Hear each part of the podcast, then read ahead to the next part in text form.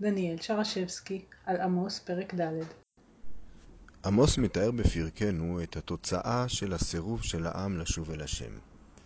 בנימת איום חריפה, עמוס אומר לעם, לכן כה אעשה לך ישראל, עקב כי זאת אעשה לך.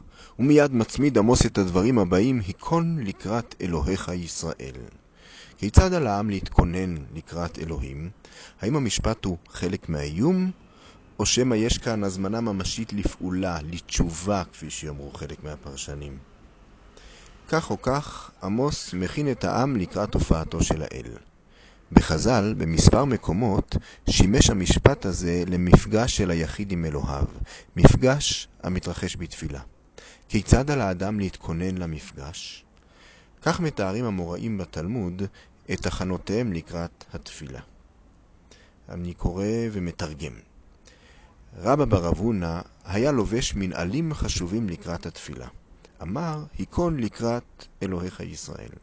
רבא היה משליך את גלימתו מעליו, רש"י מפרש, כדי שלא ייראה חשוב, ומתפלל. אמר, כעבד לפני אדוניו.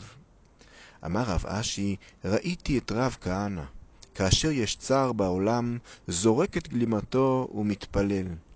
אמר, כעבד לפני אדוניו. כאשר יש שלום, לובש ומתכסה ומתעטף ומתפלל, אמר, היכון לקראת אלוהיך ישראל.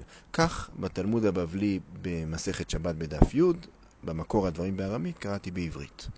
הדוברים מציבים שני קצוות של המפגש. רבא ברב הונא הכין את עצמו למפגש פנים אל פנים. מפגש המחייב את האדם לבוא במיטב מחלצותיו.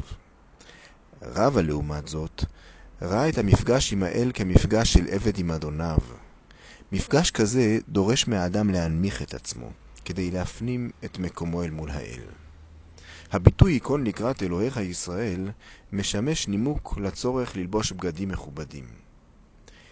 ההתכוננות כאן מתפרשת אולי כהתמלאות של האדם. האדם מופיע מול האל מתוך הכרת ערכו, וככזה הוא פונה לאל בתפילה.